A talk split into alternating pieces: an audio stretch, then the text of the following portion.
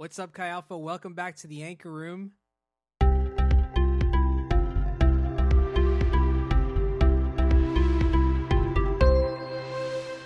This is Rigo and Pete here, and we're going to start off with a very another very important question that has been on many people's minds, particularly Matt Correa. Shout out to our friend Matt, and he submitted the following question. Pete, here we go. All right. Do you would you prefer hair for teeth or teeth for hair? Oh. Just think about it. Think about what that would look like. hair for teeth or Oh, teeth my. for hair? Mm. Hmm. And I have to choose one. You have to choose one. Oh It's man. good, insightful question about the state of your soul. I think Oh my.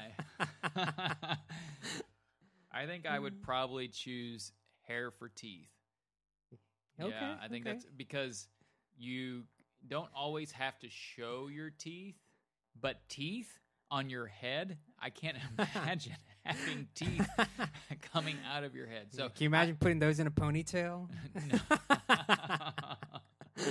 so I just can't imagine because it's not acceptable everywhere to like wear a hat. But you could always master the grin where you don't show your. that you But but what have- about that you, know when you hair in his talk?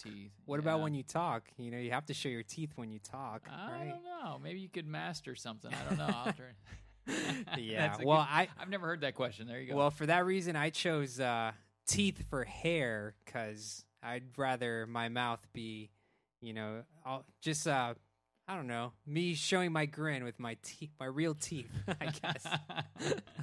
well, as somebody who has uh, lost my hair, maybe I I value not having teeth up there. I don't know. I'm trying to envision what that would look like, but maybe uh, that'll conjure up some other images of Revelation I don't want to ponder too deeply on. Uh, great. So, hey, welcome back. As we said, we are going to uh, dive into some real student questions that uh, were submitted to us. By the way, thank you for submitting questions. Uh, we've been having a really fun time uh, getting to discuss them. And so uh, we're going to go ahead and jump here to the question. All right, the first question that we have, Pete, is How do I know that the direction I'm being given is from God and not from myself? Okay, wow, that's uh, a good question. I think that's a question that all of us have asked at one point or another. Oh, Like, yeah. i- is that God or is that the pizza from last night? You know, I asked that this morning. and so I think that it, that uh, that is a, a very common question. I think I'd probably, depending on where that question's coming from, answer it in maybe two different ways. Um, first of all, if it's like a moment in time, is this from God or not? Like an impulse? Should I go talk to that Mm-hmm. person? Should I pray for that person? Should Yeah. I, you know, spend this time doing this or send this person a text or those kind of impulse, kind of led Mhm. by the spirit moments? Was that the spirit or was that me? Mm. Um, I think I would probably start that question by asking a, a- another question very simply. Well, um, is it in line with the Word of God and with the heart of God? Yeah, that's true. So um, i- if it's in line with the Word of God and embodies His heart, then I'm not sure you always have to answer the question if that Mm. was God or you. Mhm. Because the truth is, if you are in line with God's Word and in line with God's heart, which are the same, right? Because His Yeah, heart is right. expressed of the Word, um, then you can just sometimes step out not quite sure if it's God or not. hmm Um, I remember a time I was walking back from an appointment. This is this is kind of embarrassing in some ways, but it kind of I think people maybe will relate with. It. I was walking back from an appointment back to the office, and these people had a car that they were trying to start Mm. on the side of the road, and so I walk by and say hi, and then I sense this impulse inside of me: you should go pray for their car. Mm. I'm thinking, Hey. oh man, I don't know these people. I don't know if they're Christian or not. And Yeah. and I, I mean, I, I assume God can heal cars, but you know, like He could cause the car to turn over, Yeah. you know. And so I'm like, oh man, was that the Lord or was that just me? You know. and so I I take a few steps, I stop, I take a few steps back, then I'm like, no, I'm not going to do it. I, and, I, and I start walking back to the office, and then I have the sense like I, I Oh, really need to do it. So I go back. Jonas. Yeah, so I go back and I'm like, uh, so I just I'm I'm a person who um, follows Jesus, and I feel like I should pray for your car that that it'll start. Do you care if I pray? And they're like, no, that's fine. And so I'm like, okay, Lord. and I pray for the car. Oh, The no. And then they get in. And it's the moment of truth. Will it start or not? And this thing went like 98% of the way towards starting. Before it was like, you know, 20% of the way. and Okay, it went okay. 98% There of the way. go. and it was like getting ready to turn over. And it never started. And I went, oh, we were so close. I mean, it, it was so much closer than the other times. I thought, the Lord's getting ready to start yeah, this yeah. and I walked off. And I, I was, and I, you know, I said some some things to them. Sure, I don't remember sure. exactly what I said, and I walked off, and I thought, what did I lose? mm-hmm. Maybe I was could be embarrassed a little bit. Yeah, bit. your pride a little bit. yeah, maybe a little bit of pride, but but the fact is, is I, I feel like in that moment that that was. Uh, holy is unto the Lord. That maybe it was just me. Maybe it wasn't yeah, the Lord, but right. um, but there was nothing to lose, but there was something to gain, and and I don't really know. Maybe the Lord did something that I don't know. I'm not trying to Yeah. project that, but those there are possibilities of that. And so sometimes, Right. if, if you have an impulse to go talk to somebody and you don't know if it's the Lord or you, then just go talk to Yeah. them. If you have an impulse to ask if you can pray with somebody, it may not be the, the Lord, but right. just pray with them. What, I mean, Yeah. what can um, can, can bad can come out of something of that Mhm. nature? So I would. So that's how I'd Mhm. answer that. Yeah, Now, if it's about um, should I move to Siberia to be a missionary, very consequential stuff. then you're going to want to handle that a, a, a little bit different because it's more life altering. mm-hmm. And so uh, you're going to want to have a little bit more confidence if that was just you or the Lord. And mm-hmm. and there's many things that could be said about this, but again, is it consistent with the heart and uh, revealed will of God Mhm. in Scripture?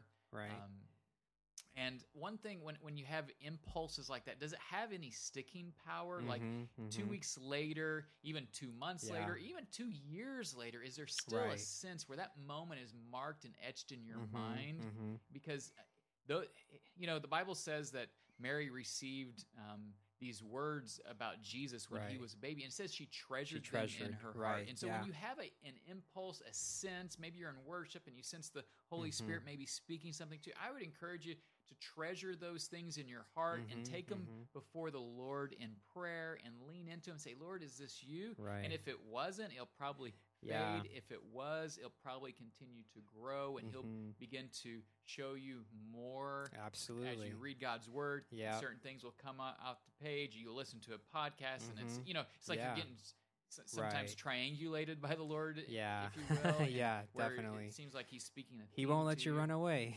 yeah and, and so so i would say uh, you know depending on what you're talking about specifically how do i know if it's the lord or not the bar is different hmm um, depending on what it is that uh, you feel like the lord may be asking of you so anyways that's a great question that we've all wondered Yeah. um, and if it's about the trajectory of your life i'd encourage some treasuring time Yeah. and um, get godly counsel from people around you. So, who do you talk to Yeah, in moments like this? I would say talk to people that possess two things: Mhm. one, they are Mhm. wise, and two, people of faith. Mm-hmm. Mm-hmm. Um, because people who aren't going to be scared to encourage you to take a step of faith, as the Holy Spirit would yeah. be asking you to yeah. take a step of faith, Right. but are also wise to help you discern if this is um, of the Lord or not. And so you want people who are a mixture of both of those. And so you're going to want to uh, take it to God's word. You're going to want to take it to godly counsel. You're going to want to treasure it, Yeah. and then um, see what the Lord is doing in the midst of all of that. Yeah, that's good stuff. Yeah.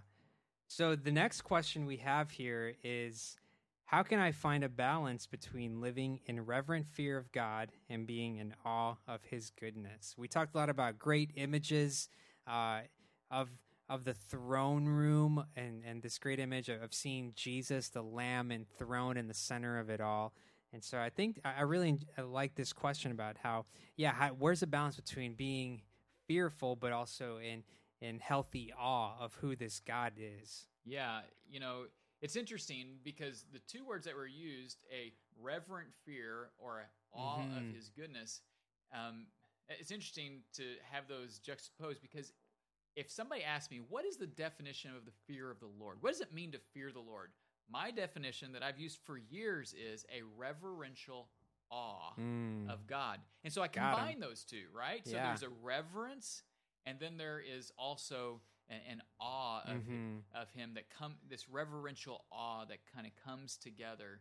Um, and part of that awe is of his goodness. Yeah. And so, yeah, in chapter four, we get this picture of the the authoritative, Mhm. almighty God who um, is surrounded by the storm, so Yeah, to speak, the yeah. thunderstorm. The power Right. emanates from his Yeah. throne, and and the uh, pictures that are so um, glorious about his holiness, right? Yeah, his, yeah. his character is holy, his capacity is almighty. Mm-hmm.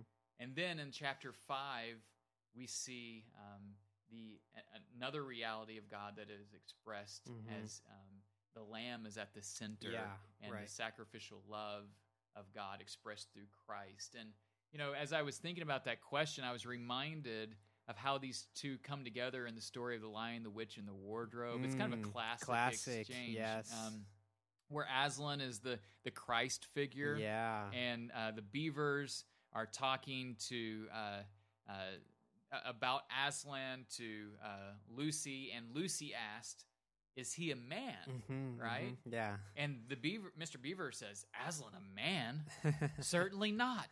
yeah. I tell you, he's the king of the wood, the son of the great emperor beyond the sea." And you know, starts going on about him. Don't you know that who who is the king of the beast? Mhm. Aslan is a lion, the lion, the great lion, right? And so this idea of like, whoa. And so uh, so Susan uh, responds, "Oh, I thought he was a man. Is he quite safe? I shall feel rather nervous about meeting a lion." yeah. And by the way, I'm reading this. I don't Yeah, have this yeah. memorized, right? but I pulled it up when Yeah, I saw yeah, the right. And then um, the beaver responds, That you will, dearie, and no mistake. And the beaver says this If there's anyone who can appear before Aslan without their knees knocking, they're either braver than most or else just silly. and then Lucy says, Then he isn't safe? And then Mr. Beaver, this is the classic exchange, um, says, Safe? Who said anything about safe? Of course he's not safe, but he's good. He's the great king, I tell you. Mhm. And this idea that um, that there is this uh, reverential awe of the fear of the Lord, of the holiness of God, Mhm, right? mhm. Um, that caused when Isaiah saw the holiness of God and proclaimed, which this is a quote of, "Holy, holy, holy," Mhm, right? mhm. when he proclaimed that, he, he it says he became undone. He's like, I'm a man right. of unclean lips. He he saw the holiness of God, and he's and it was Right. a, a jarring Uh-huh. reality to him. Um, Yeah. but he's also uh, the God who is good. He's not safe, but Mhm. he is good. Yeah. And so I think it's about holding those two together where we can understand the privilege we have when it says, Mhm. so we can come boldly before the throne Right. of grace yeah. that yeah he, god is holy but because of what jesus has done we Mhm. can then come boldly before the throne of grace and i think um, in our world today when i say our world i, I should say our christian culture maybe Mhm, that's a little mhm. more specific that sometimes um, we have focused so much in on how you can be intimate with god that we've Mhm. lost a sense of his holiness Mm-hmm. Mm-hmm. and and I and so I I want to recapture the reverential Yeah. awe of God, but at the same point, I don't want to focus on His holiness so much that we miss His immanence, His Mhm. um, that, that that He does want a personal relationship with us through Christ, and I think it's it's not an either or; it's a both and, and Mhm. so um, we know then what a privilege we have to be, have a relationship Right. with such a holy God. Yeah, no, that's good. Yeah, that we can, that he, even as a lion, is still, he's not safe, but even in these images we get in the Lion, Witch, in the Ro- Wardrobe of this lion playing with children and going on this journey with the Mhm. children, you know, and, and that's how God is. He's powerful, but yet he's still approachable. And, and even as we get in, in that image in the book of Revel in, in the book of Romans, sorry, where Paul says, uh, we now cry Abba Father, right? right. This, this very rabbinical uh, phrase that Jewish children would use to to call out to their dad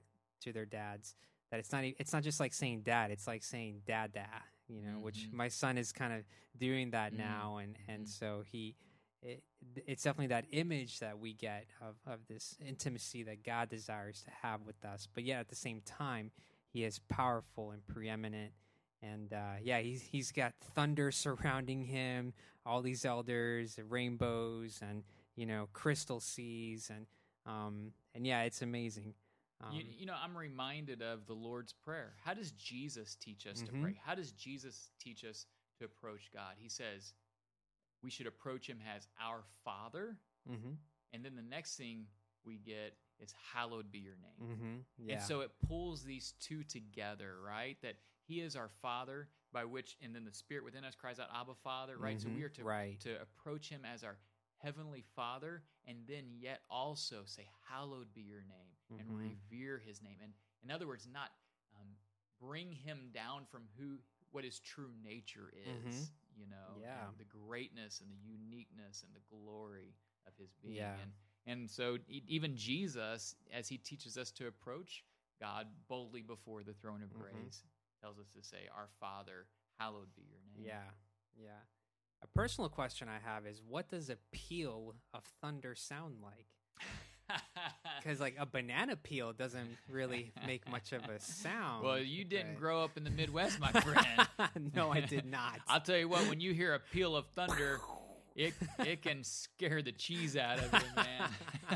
Boom, boom, and you wonder if a if a bomb went off. Sometimes, Yeah. I mean, it is just so powerful. It's, it's yeah. I mean, it will rattle the windows, right? Yeah. Okay. okay. And it is. Uh, I'm, i i there's something about the the glory of a good thunderstorm. I remember I was out in Southern California uh, whenever I was, I guess, maybe uh, early college or late in high school. I, I don't remember exactly. And there was like these little flashes of lightning in the Uh-huh. sky, and everybody was in awe of it. I'm like, this this is like an average Tuesday yeah. in the Midwest.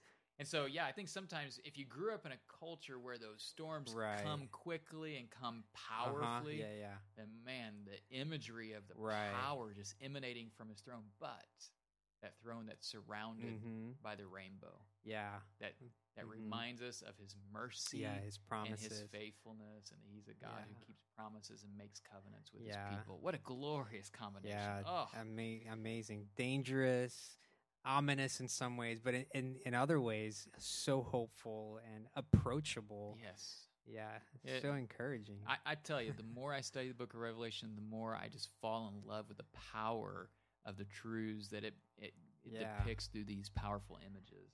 Yeah, so no, well, yeah. Talking about all these little details, let's talk about numerology. We haven't really had uh, much of an occasion to talk well, about numbers. numerology can get kind of funky. So well, let's talk about what numbers. Let's talk about numbers. in, in Right. Revelation, and not necessarily the book of numbers, but just numbers in general. Because Yeah, uh, yeah. there's a, a lot of talk about seven spirits, twenty four, se- threes, and Right. yeah. Why don't you t- tell us a little bit about um, the numbers that we observe in in the book?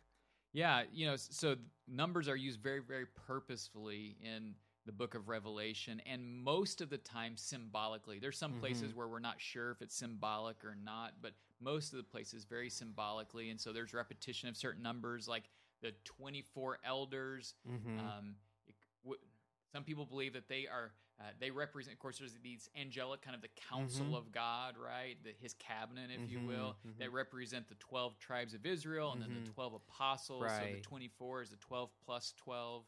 Uh, next week, we're going to look at a passage that looks at the 144,000, which is mhm. 12 times 12 times a 1,000, Mm. which is um, this kind of picture of the completeness uh, number.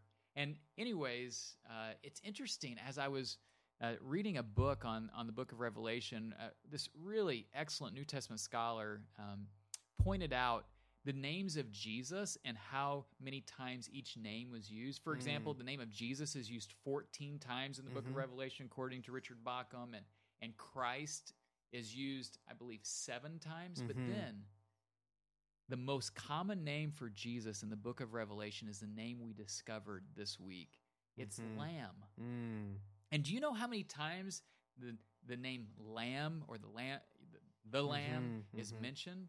It's mentioned 28 times. Of course, Mhm. 4 times 7. Okay, why is that a big deal? Mhm. Well, in the book of Revelation, the number four is the number of creation. And so in Mm. chapter seven, it, it says um, that there were the four corners of the earth holding back the Mm, four right, winds. right. and then you have the four living creatures that all have a different uh, face representing um, creation, and and Mhm. so and then each time uh, the different peoples are mentioned, it, Right. it always mentions four, Four. every people, nation, language, tribe, and Mhm. you know, and it will mention four, Yeah, right? yeah, right. And, and that's not by accident. And so here's here's the glorious thing: you have the Lamb mentioned 28 times. Seven, the number of fullness, times four, the number Mhm. of creation. And what is the the picture of the Lamb? And throughout the book is that Mhm. he is the redeemer of all of all of the world. Yeah.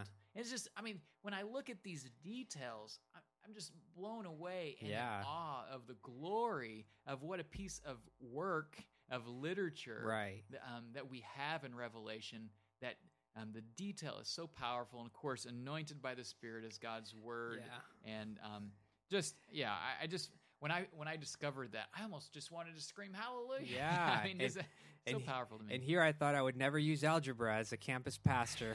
well, there you go.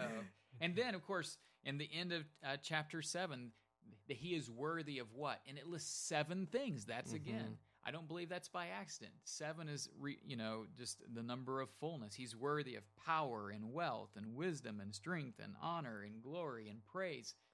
Amen. Right? Yeah, like yeah. th- those seven things. Again, Uh-huh. he's in other words, he's worthy of it all. yeah, of everything. Yeah. And so, um, of course, the name Lord God Almighty. How many times do you think that's used? hmm Seven times. Wow. you know, I yeah. mean, just and, and again, I'm not smart enough to pick up on these things, but scholars who've studied Right, those yeah. have pointed those out, and and just um, r- some really powerful details that Mhm. draw us to the fact of this: this book is God centered Mhm. because our ultimate reality is God centered, and so Mhm. our lives should be yeah. God centered.